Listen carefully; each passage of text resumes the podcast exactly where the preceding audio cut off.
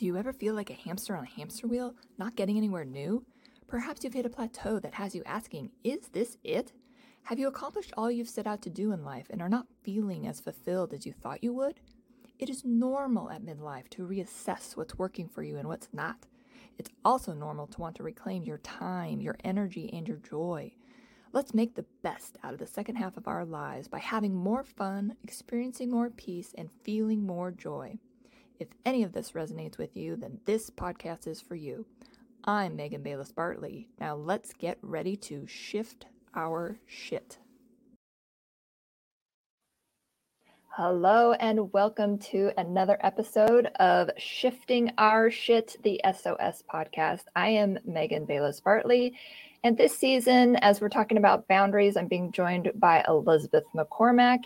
And today we have special guest Britt Riddle uh, who's going to talk with us about compassion fatigue. And Britt is one of our therapists at the Mindfulness Center, and she's teaching some really cool classes in January um, that you're going to want to check out. View our website at mindfulness-center.com. But let's just jump right in and say hello to our guest today. Hello, Elizabeth. Hi, Megan. How are you? I'm good. And hello, Britt. How are you?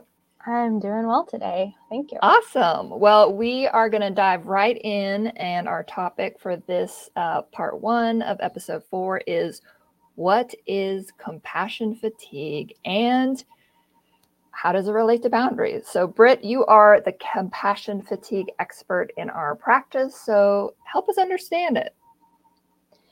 Yeah, compassion fatigue um, is something that's near and dear to my own uh, heart and experience from from my background being a minister and and going through compassion fatigue and burnout myself and coming out on the other the other side of that. Um, and so, I define compassion fatigue as the emotional, physical, spiritual exhaustion that people who are in helping professions, caregiving professions develop over time. It's it's a gradual lessening of compassion for ourselves and for for those we're caring for, for those we're working with. And I really think it wears down those things that keep us connected to to others. It wears down our empathy, our our hope and and the source of our compassion. Absolutely uh, Elizabeth and I in these last few episodes have been talking about sometimes we don't know we need boundaries until we feel the symptoms of not having those boundaries. So, how does compassion fatigue relate to boundaries? Yeah, I think the so I have over the past few years kind of dug into some of the research around compassion fatigue and the risk factors and protective factors and most of those uh, risk factors for compassion fatigue involve lack of boundaries or um, morphing boundaries. Mm-hmm. And mm-hmm. the protective factors for burnout and compassion fatigue are boundary related. And so some of them are at the organizational level of things like client or patient caseload, um, organizational support. But some are around our own emotional emotional boundaries in terms of how how how we provide empathy for other people and whether we are caring for them in place of them or being with them. I think that's probably the biggest thing around the emotional boundaries for for protective factors for compassion fatigue um, is is how we how we approach empathy and how and how involved under involved over involved or kind of in the middle space involved we get with those we're caring for.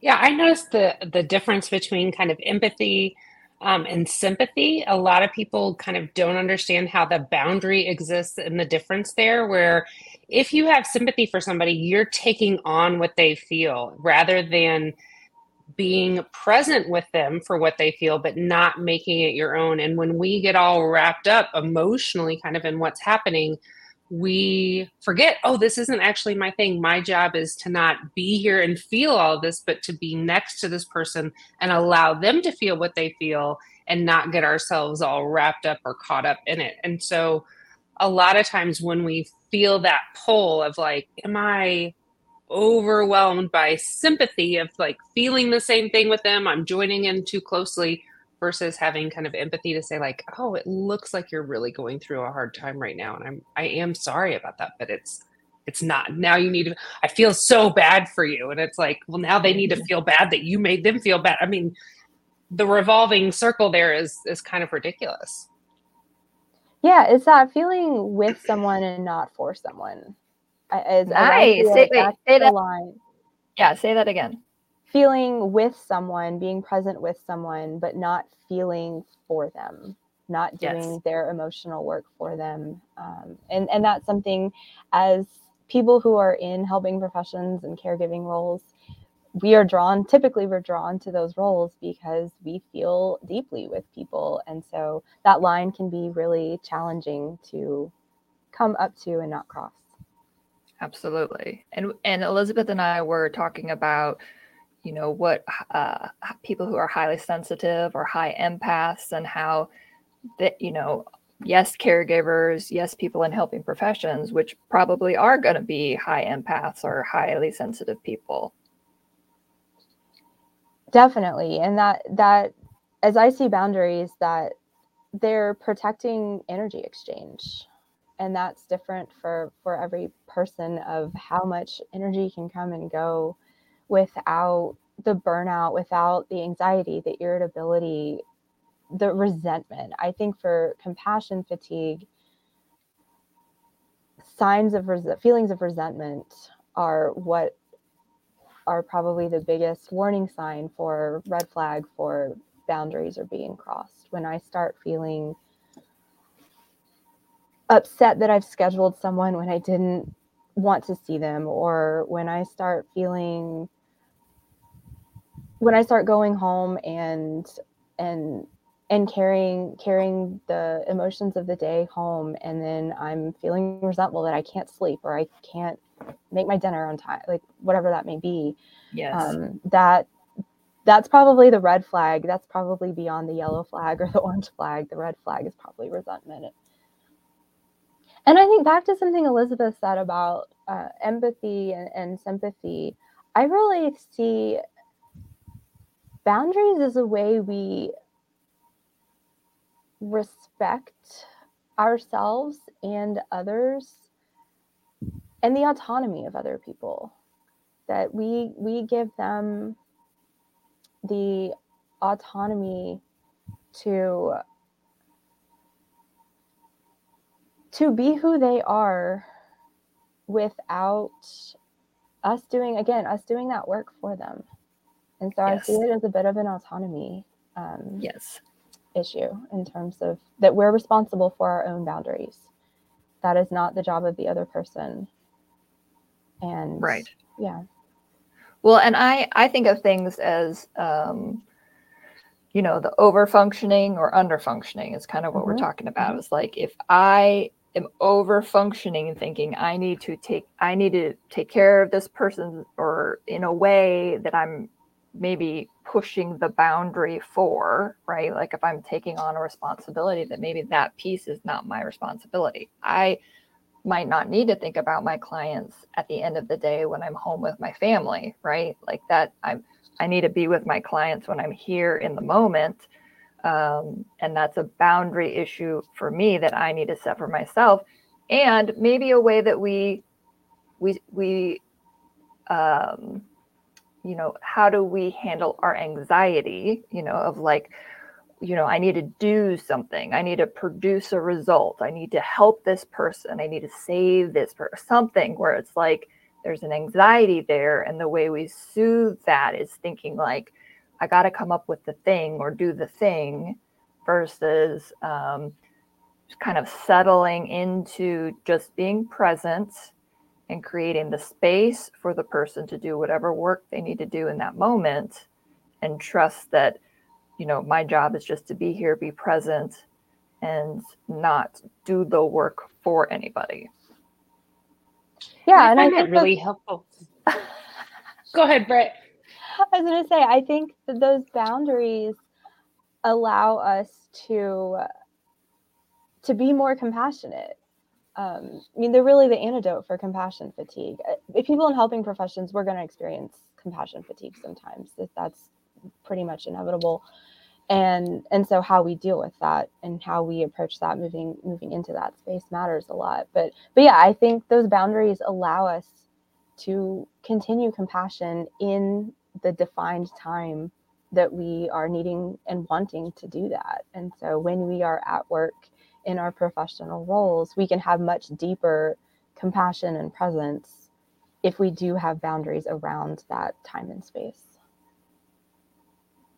And I was kind of going to say about just kind of like being with our family members, because right now we're all anticipating lots of time with family um, and how us conveying that we're confident that our person, our child, our spouse, our mother can take care of their own emotional reality. When we swoop in and we're saying, no, don't feel this way, feel a different way, be happy, it's the holidays. When not everybody needs to feel happy that it's the holidays, it's really okay to have a lot of different mixed feelings and emotions when it comes to all the togetherness we anticipate over the next several weeks and what pressure that feels.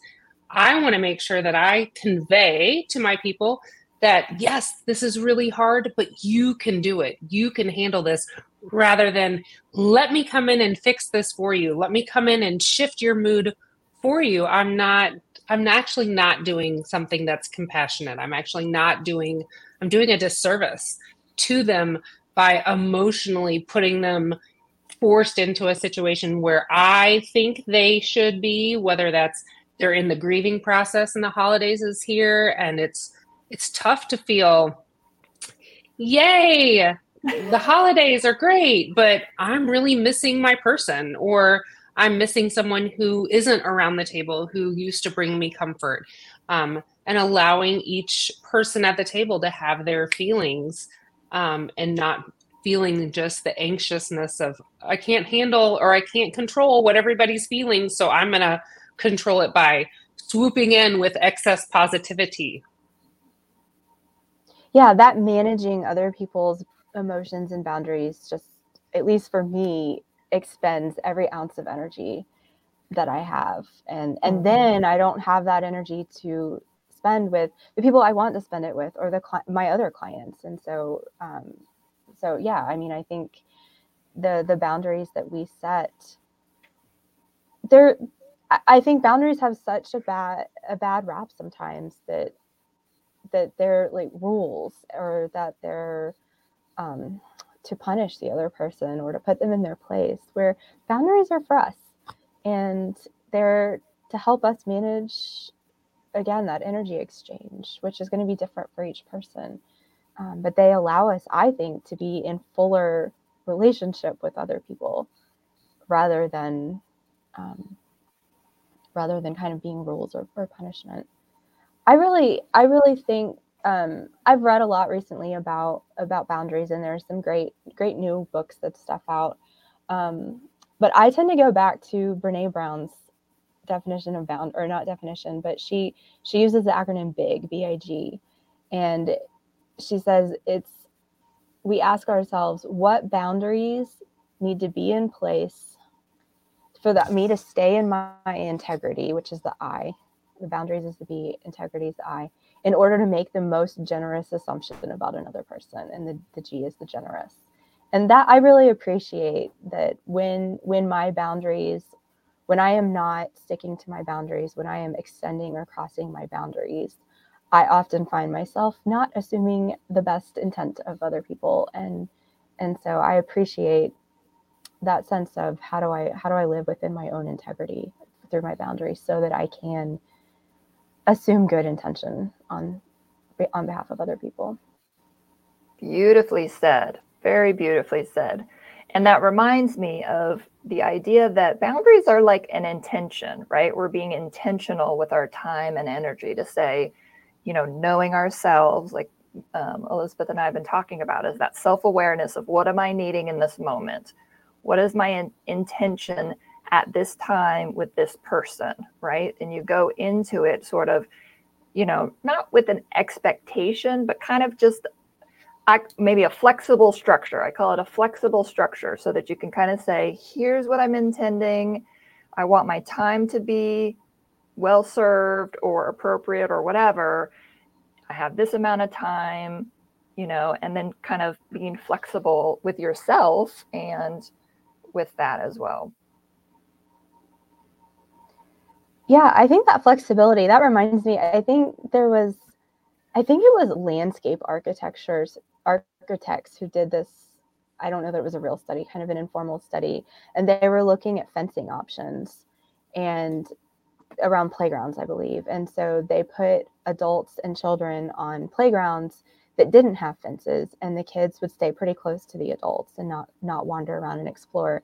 And then they put them in um, fenced in playground areas and the kids would go to the edges of of the boundary and explore more. And and that reminds me that that those boundaries are what give us a sense of safety.